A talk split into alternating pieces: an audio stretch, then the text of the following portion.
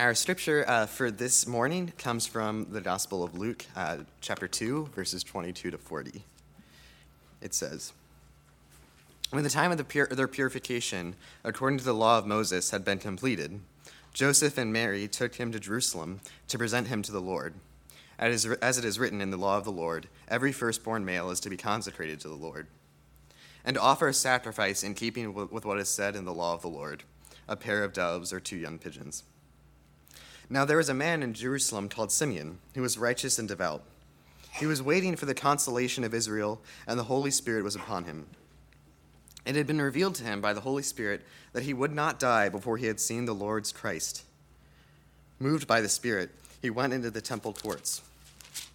When the parents brought in the child Jesus to do for him what the custom of the law required, Simeon took him in his arms and praised God, saying, Sovereign Lord, as you have promised, you may now dismiss your servant in peace. For my eyes have seen your salvation, which you have prepared in the sight of all people, a light for revelation to the Gentiles and for glory to your people Israel. The child's father and mother marveled at what was said about him. Then Simeon blessed them and said to Mary, his mother, This child is destined to cause the falling and rising of many in Israel, and to be a sign that will be spoken against so that the thoughts of many hearts will be revealed, and a sword will pierce your own soul too. There was also a prophetess, Anna, the daughter of Phanuel, of the tribe of Asher. She was very old. She had lived with her husband seven years after her marriage, and then was a widow until she was 84. She never left the temple, but worshipped night and day, fasting and praying. Coming up to them at that very moment, she gave thanks to God and spoke about the child to all, uh, to all who were looking forward to the redemption of Jerusalem. When Joseph and Mary had done everything required by the law of the Lord, they returned to Galilee to their own town of Nazareth. And the child grew and became strong. He was filled with wisdom, and the grace of God was upon him.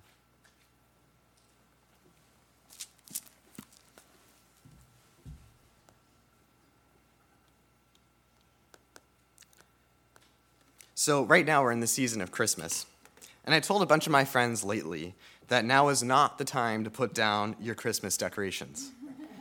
Because Christmas is actually a season that lasts for 12 whole days, hence the song, uh, from Christmas on December 25th until Epiphany, which is on January 6th, which celebrates the day that the wise men came to bring gifts to Jesus.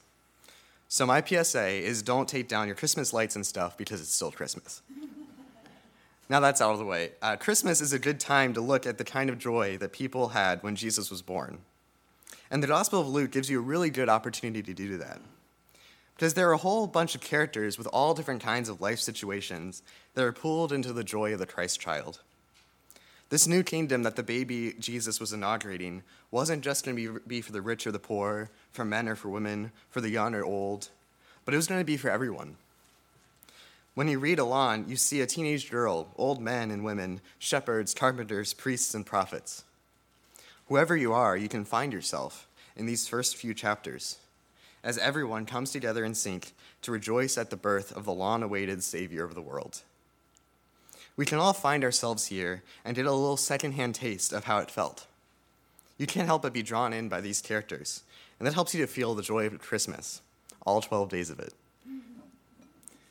Another thing that you'll notice happens a lot when you read really good literature is that often they'll tell you exactly what will happen in the rest of the story from the very beginning except they'll say it in such a way that you'll expect something a little bit different.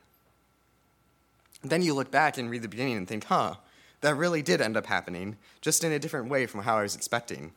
I need to rethink what kind of perspective this story is t- giving me. It's honestly one of my favorite tropes in storytelling, and it's really useful to keep in mind when you're reading. You can see it clearly in stories like The Odyssey and Macbeth, Oedipus, the Book of Judges, Harry Potter, Lord of the Rings, and Star Wars. All of them have prophecies of some kind of thing that's meant to tell the future, which ends up coming true, but in the most unexpected and cool way. And that forces you to kind of re examine the assumptions that you made before you read the rest of the book. In this passage, Luke is doing something really similar. He's telling you exactly what will happen in the rest of the book, but he's saying it in a little bit of a coded language that you don't quite understand until you read the, very, the rest of the story. He's leading you to make predictions about how the prophecies will come true. And when you make those predictions, it not only makes a really interesting experience when you go back and read and think about whether your predictions were right, but it also makes you re examine the assumptions that led you to make the predictions that were wrong. So let's think about what kind of predictions a normal reader from this time would have made based on the prophecies that Simeon and Anna gave. Luke says that Simeon was waiting for the consolation of Israel, and Anna was waiting, for the redemption of Jerusalem. Israel at this time was in a place of national shame. They were supposed to be the center of the world and the means by which God was going to set the world right. Uh, but instead, right now, they were in a shameful position. They were a backwater that has been the, a pain in the neck in a bunch of foreign empires for half a millennium. The Bible is pretty clear that the reason that this was happening was because Israel was suffering for the sins of all those years where, where they had sinned. This consolation of Israel is a pretty clear reference to what Isaiah had said centuries beforehand. Comfort, comfort my people, says your God. Speak tenderly to Jerusalem and proclaim to her that her hard service has been completed, that her sin has been paid for, and that she has received from the Lord's hand double for all her sins. In other words, that one day Israel's time out would be over and God would return to his people and make Israel the center of the world again. But now we look at what actually happened by the end of the book. And it doesn't quite look like that. Everyone expected that the consolation of Israel and the redemption of Jerusalem meant that Jerusalem was going to be a glorious and rich city where everyone brings all their money and gold and wealth. It was going to be a lot like Rome, but even more glorious. That's not what really happened, though, is it? So, how did this prediction really come true? Well, the consolation and redemption of Jerusalem really did come, but in a different way. Jerusalem became the center of the universe because it was there that the most important event of all of human history happened. It was planned since before the foundation of the world that the Messiah would suffer to bring redemption for everyone. And it happened in Jerusalem. And from there, the kingdom of God spread out to all of creation, as the good news started with a couple of apostles holed up in Jerusalem and became a worldwide movement. That way, Jesus really became a light for revelation to the Gentiles and a glory to Israel. Jerusalem became the epicenter of the Jesus movement. But that was achieved by the suffering of Jesus and his apostles and all of us Christians, not through fabulous wealth like other empires like Rome, Babylon, or Carthage. What that means is that Jesus' kingdom isn't interested in that kind of glory. What it means to be glorious in Jesus' kingdom is to give up yourself in love and sacrifice for somebody else, just like Jesus did. We expected wealth and power when the glory of Israel was revealed, but the true glory was the most glorious act of all time when Jesus sacrificed himself in love for us and bid us to do the same. Simeon says, This child is appointed for the fall and rising of many in Israel, and for a sign that is opposed and a sword will pierce through your own heart also. And this would have made a lot of sense to anyone reading this at the time. Of course, the Messiah coming means that some people will fall and other people will rise. Some people are going to lose power and other people are going to gain power. A new kingdom is coming in. That's just what happens. Clear out the old, in with the new.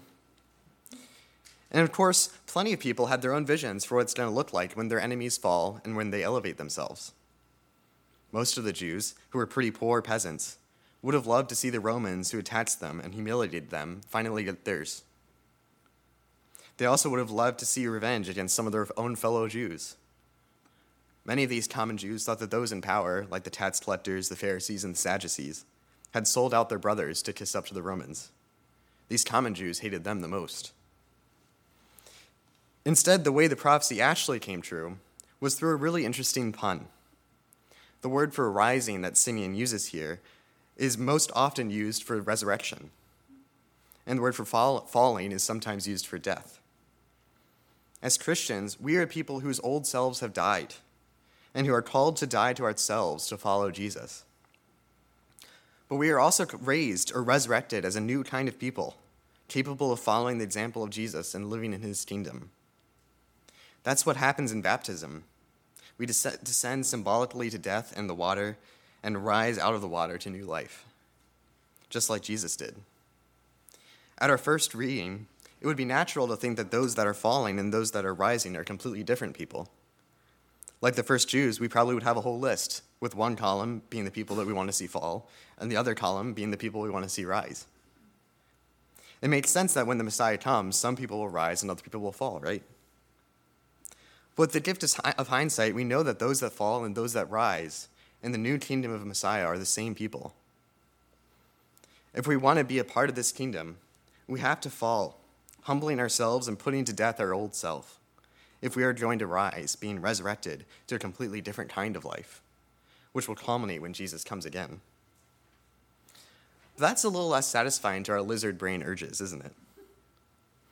It basically says that there are plenty of things that we need to clean up within ourselves before we start looking out for vengeance against others. We want to be able to put ourselves in the position of perfectly righteous anger because that really feels good.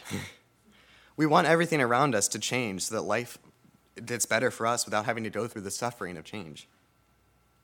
But Jesus' kingdom says that all of us are infected with the sin that makes it so that so clear that the world is broken. We can't simply hope that we and the people we like will rise and those that we don't like will fall.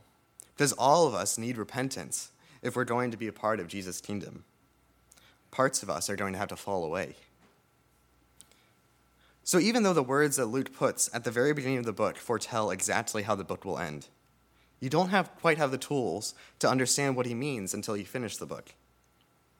And what that does is it gives us the opportunity to consider how the philosophy of the book is different from what we had when we came in. It shows that Jesus is bringing in a different kind of kingdom from what we expected. All kinds of people were totally ready to see revenge against whoever they hated most, and to see themselves get elevated when the Messiah comes. But instead, this newborn Messiah brought in one which insists on forgiving others. And that was actually the whole point. Just like Isaiah said, the sins of Israel were being forgiven and that meant that the whole world was being set right. But if anyone was going to access that forgive, forgiveness, they would have to, have to forgive others. Everyone else wanted a kingdom that oppressed others in revenge for what they did to them. But if Jesus' kingdom was based on revenge, nothing would have changed. It would have just been one more rotten kingdom and a whole line of kingdoms that only made things worse. Every other kingdom would take an eye for an eye, but if the cycle was going to stop, Someone would have to lose their eye and not take someone else's. Someone would have to suffer and not cause suffering. So now, with the gift of hindsight, we look back at the way we read these predictions at the beginning and realize that the kingdom wasn't what we expected. We expected revenge, and te- instead, we were tasked with suffering. We expected glory, instead, we got duty. But there's one thing that Luke makes absolutely clear from the very beginning something you don't have to have already read the book to understand. In this amazing, joyful story about two very old people who waited all their lives for the Messiah to come and finally get to see the salvation of their people, there's a very clear dark note that's present.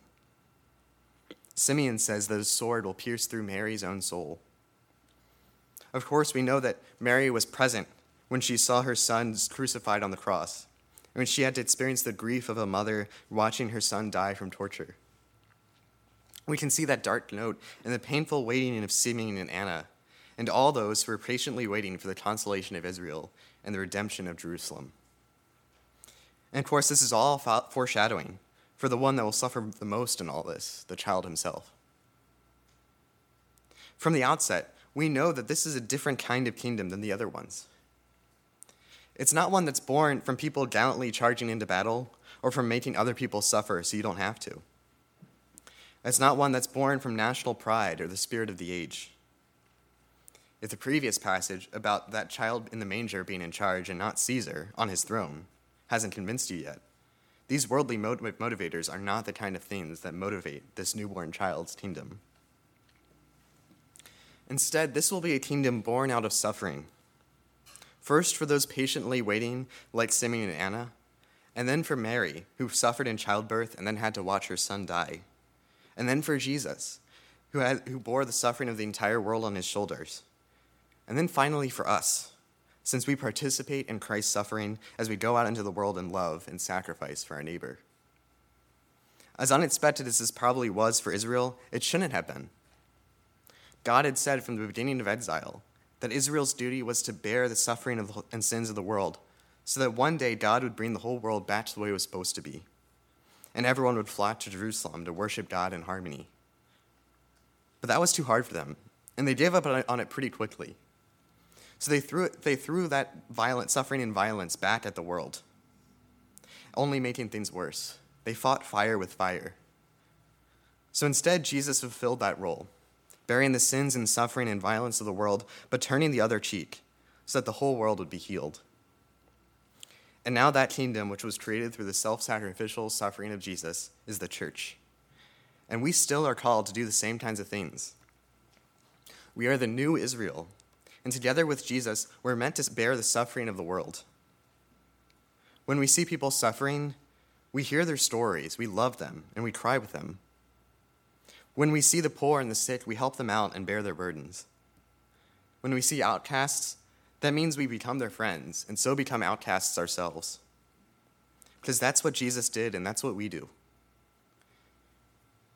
There's a reason that Christianity spread so rapidly in the ancient world.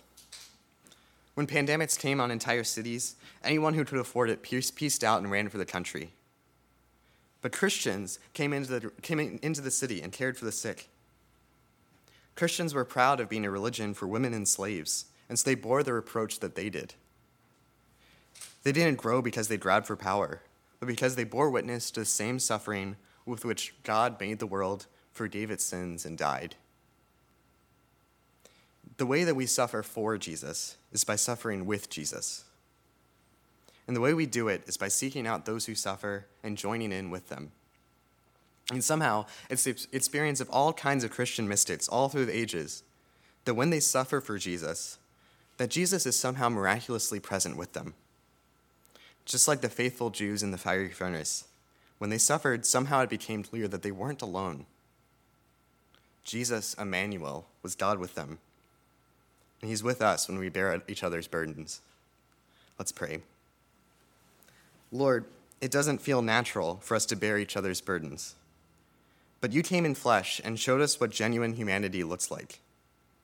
Help us to bear the example of your Son, so we would joyfully bear witness to a different kind of kingdom and sacrifice and love. Amen.